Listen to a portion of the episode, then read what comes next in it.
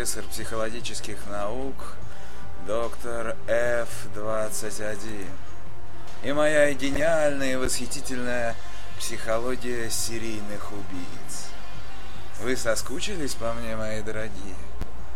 Сегодня я, как обещал, будет потрясающее шоу, финальное шоу о самом легендарном человеке в нашей стране, о самом легендарном серийном убийце в мире. Итак, предисловие из первой части. Мы узнали, что Александр Андрей Романович был травмирован в молодости. Теми силами ему вбивались в детстве комплексы, неуважение и ненависть. И в конечном итоге он нашел единственный выход из этой ситуации – выпускать стресс, убивая несчастных детей. Напомню, официально количество подтвержденных его убийств – 52. Точного количества мы не знаем до сих пор, потому что сам Чикатило в дальнейшем заявлял неоднократно, что «Да я не помню, это все по накатанной было». Вот так. Ну что ж, мы остановились на том, что Чикатило начали сжимать со всех сторон. Обратились даже к одному из известнейших серийных убийц СССР Сливку, который заявил, что это бесполезно. Такого вычислить невозможно. По себе знаю. Итак,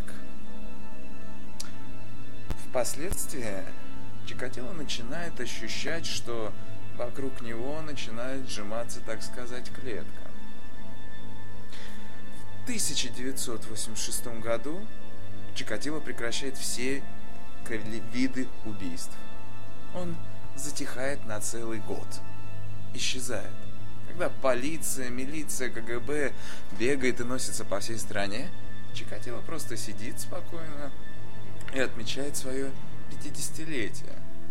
Кстати, для серийных убийц это довольно яркий возраст по причине того, что мало кто из них смог дожить до такого. Того, что в основном их ловят в под 40. Хотя существуют и пожилые. Но Чикатило именно интересен тем, что он мог долго засиживаться. И это поддерживает его психологическое состояние, что он мог контролировать свои желания. Однако в следующем году он начинает убивать с новым усилием и силой. Так называемая кровавая волна. И она продлится еще ровно 4 года.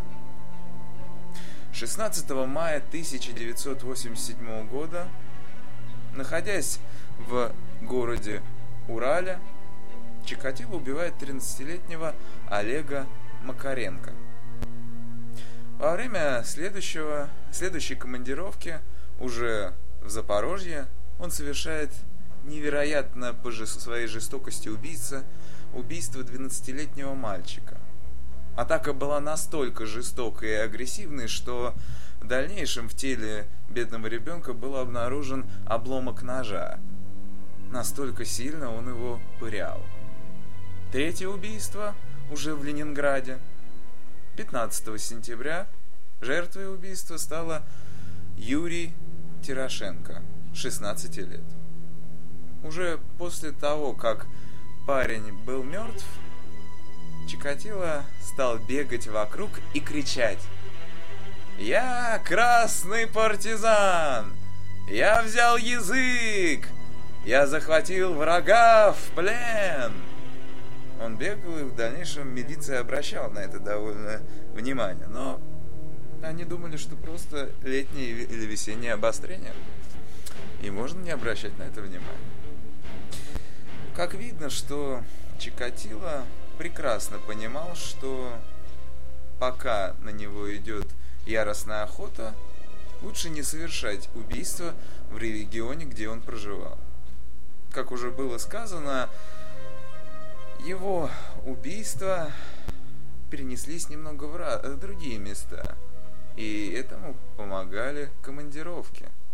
То время как все, все, все следственные процессы велись в городе Шахты и Ростове, он прекрасным образом продолжал свои веселые убийства в Москве и Ленинграде. В 1988 году, вновь переезжая из города в город, Андрей Романович возвращается в свой чудесный регион. Города Шахты, Ростов. И совершает следующее убийство. Неизвестная девочка, убитая в апреле к несчастью, так и неизвестно, кто она. Девятилетняя Люся Воронова в мае. Женя Муратов, 15 лет, убитый в июне. И все эти жертвы были убиты только за 88 год. И это подтвержденное, опять же, я вам скажу. Все усилия милиции были тщетны. Серийный убийца на свободе. Следующий год он начал с убийства 16-летней Татьяны Рыжовой. Маньяк заманил ее в пустую квартиру своей дочери.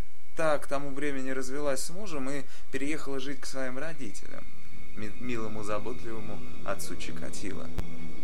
Где он напоил эту несчастную девочку водой и в состоянии серьезного алкогольного опьянения бедная девушка даже не могла сопротивляться. И Чикатило забил ее до смерти. Труп Чикатило расчленил кухонным ножом, куски мяса разложил по мешкам и пошел с этими мешками по улице до места захоронения.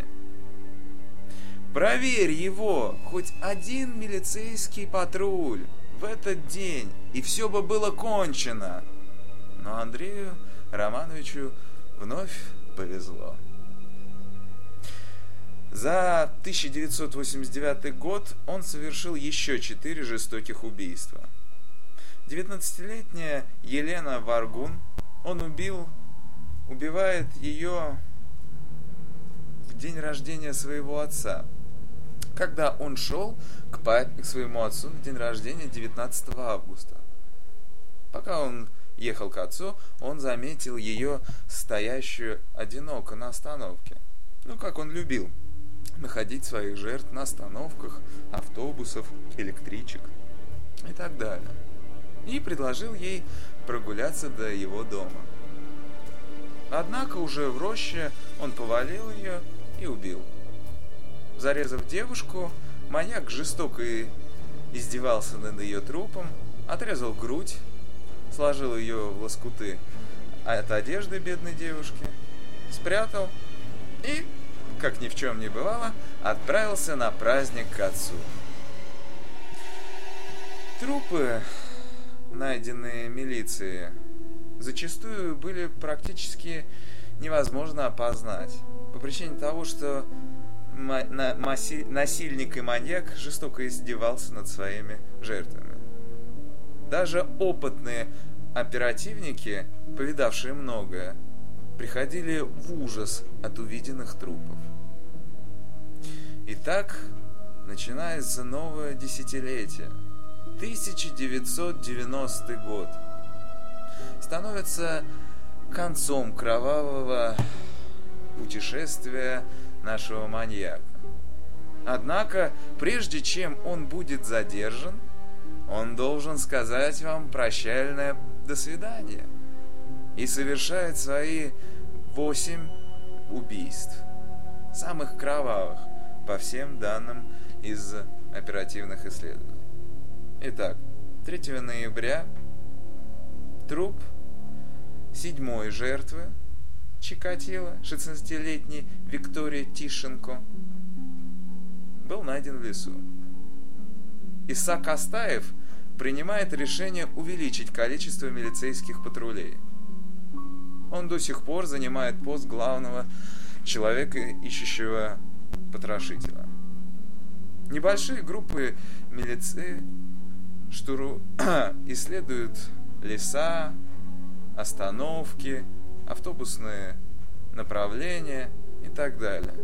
Но увеличение количества постовых, дружинников не дает ровным счетом никаких эффектов. Но, тем не менее, им уже удается предотвратить несколько убийств Чикатило. по причине того, что потом, как он сам рассказывает, меня отталкивали большое количество подозрительных людей в штатском. 6 ноября маньяк убивает 22-летнюю Светлану Кар... Коростинку с э, станции Лехос. Он заводит ее в лес, где ее убивает. После он начинает отрезать от ее тела куски плоти. Некоторые он съедает. Помните, я вам рассказывал про элементы каннибализма. Это первый элемент каннибализма во всей биографии Чикатило. В основном у таких маньяков, как он, это является неким завершением обряда перевоплощения в истинного монстра. Ранее он был просто смертным, а теперь он становится сверхчеловеком. Об этом можно судить по исследованию многих серийных убийц, которые в дальнейшем потребляют человеческую плоть. Это последняя стадия. Закончив свою кровавую, свое кровавое пиршество, Андрей засыпает изуродованное тело женщины землей и опавшей листвой. Казалось бы, все как обычно, но Чикатило совершает прокол, который будет той самой причиной его поимки, а в конечном итоге и смерти. Возвращаясь на станцию, он привлекает внимание сержанта Игоря Рыбакова. На щеке и мочке уха убийцы остаются капли крови жертвы. Рыбаков примечает странного мужчину, останавливает и просит предъявить документы. Но основания для ареста у сержанта нет, и маньяк вновь оказывается на свободе. Тем не менее, встреча с Рыбаковым сыграет решающую роль в поиске серийного убийцы из лесополосы. Костаев наткнулся на сообщение Рыбакова. Всплывший эпизод о мужчине с неподходящей, с подходящей внешностью, очками, лысиной – и мужчина, который ранее попадался на группе крови и частенько вообще попадался под наблюдение оперативников, наводит Костаева на мысль. По приказу Костаева на следующий день за Андреем Романовичем была выделена отдельная группа оперативников в штатском, которые в дальнейшем за ним и следили. 20 ноября Чикатило уходит с работы. Мальчик – один из, одна из его жертв, укусила его за палец во время борьбы. Чикатило пошел в поликлинику к врачу. Сделав рентген, кстати, на рентгене обнаружилось, что у него перелом среднего пальца. Андрей Романович отправляется на поиск новой жертвы. В то время, пока он пытается найти себе нового мальчика и отвезти его в лес, за ним идет слежка. Сомнений в том, что Чикатило то именно тот самый, кто им нужен, у оперативников почти что не исчезает с самого начала слежки за ним. В тот день маньяку не везло. Одного мальчика уводит мама, другого, другого не удается уговорить пойти в лес. Убийца ни с чем идет в магазин, чтобы купить себе бутылочку советского пива. При выходе из гастронома к нему подходит трое человек в штатском. «Вы Чикатило?»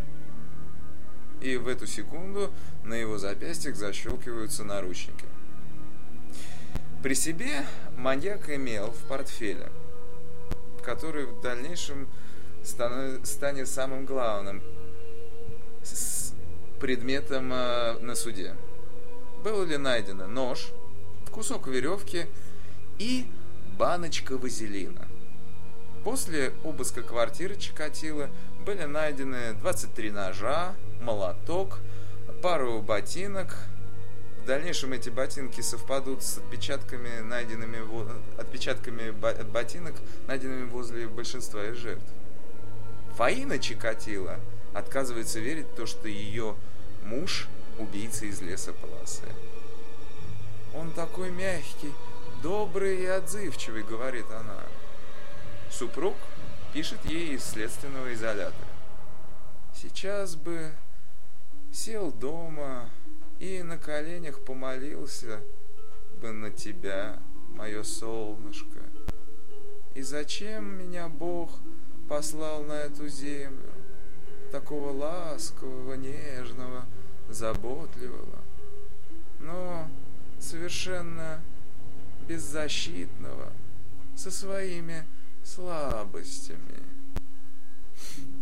После начала череды бесконечных допросов, следственных экспериментов, Чикатило почти что все время передвигается по всем городам, в, котором, в которых происходили его убийства. А представьте, сколько должно было произойти следственных экспериментов, если было найдено и подтверждено 52 убийства в разных городах России. Однажды, когда его вывезли на место одного из убийств, информацию об этом каким-то образом просочилась горожанам города Шахта. Собралась толпа людей, и сотрудникам милиции пришлось вызвать службу ОМОН, чтобы люди не разорвали Чикатило на части. Маньяк сознался в своих преступлениях, показал на месте, как он резал, бил, душил. Однако к началу судебного заседания оказалось, отказался от всех своих признаний, уверяя, уверяя всех в том, что его принудили к этому. И, возможно, он был в этом плане прав, потому что до того, как Чикатило поймали, были расстреляны около шести человек. Суд над убийцей начался 14 апреля 1992 года. Во время процесса он содержался в изоляторе КГБ, тщательно охранялся, потому что среди родителей жертв был сотрудник органов, и были опасения, что он проникнет и убьет Чикатило, решив отомстить. Находясь на суде, Чикатило был заперт в камеру-клетку, защищающую его скорее от родителей жертв, нежели он мог сбежать. Выступая на суде, отец 11-летнего Ивана Фомина долго не мог подобрать слова. Потом он просто встал, вздохнул и сказал, «У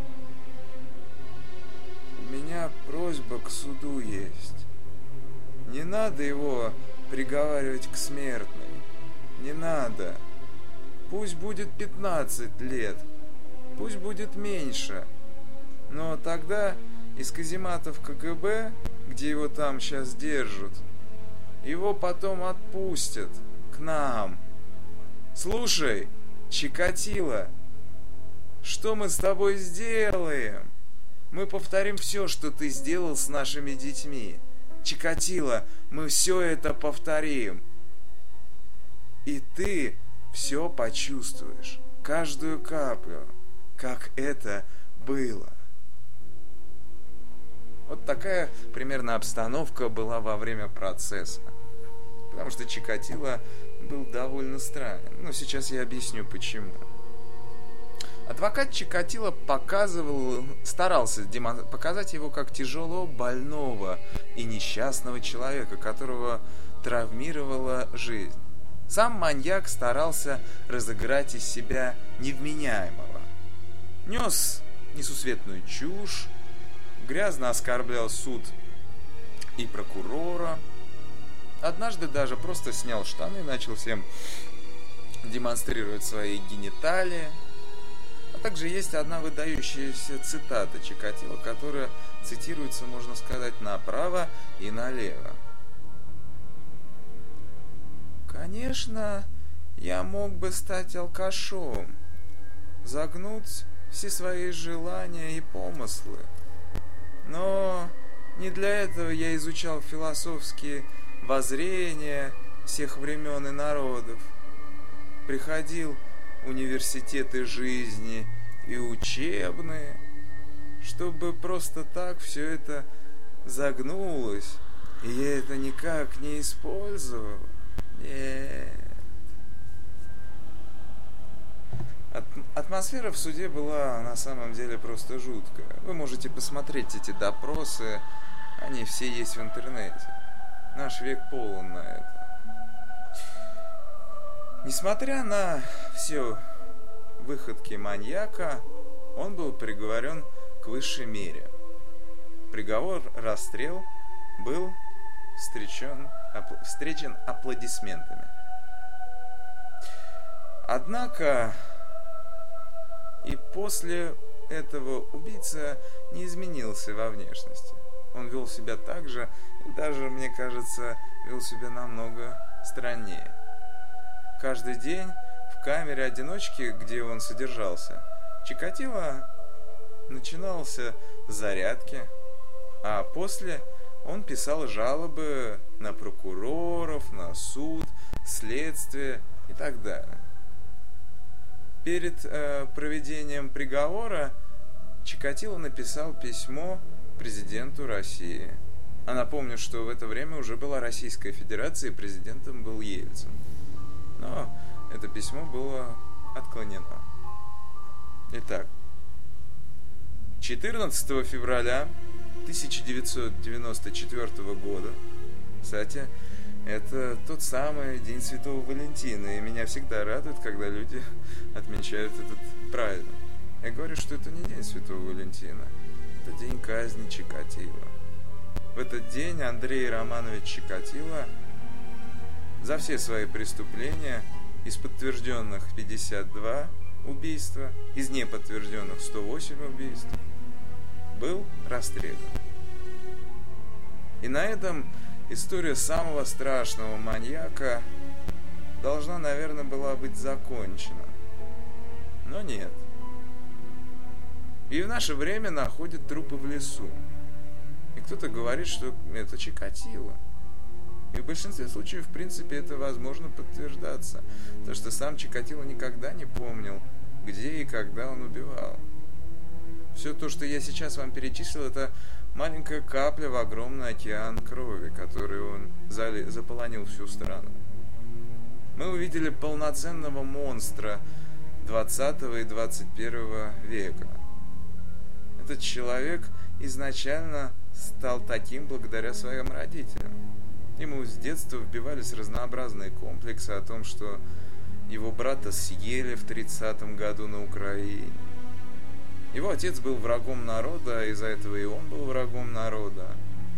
У него было много дефектов, включая и большие очки. Были проблемы с мочеиспусканием. От этого начали развиваться комплексы. А, ну и, конечно же, я забыл сексуальная проблема. То, что в постели он практически ничего не. И это постоянно обсуждалось, и женщины все смеялись над ним. И он просто перевоплотил свои комплексы вместе, на, вместе над бедными детьми. И все его жертвы демонстрируют то, с какой жестокостью он уходил и убивал. Потому что те раны, которые получали люди, говорят о том, что травмы у него очень глубокие. Я не буду долго тянуть. Он монстр, и вы все это знаете. И поэтому вы должны помнить, что наш мир не такой добрый, как вам кажется. thank you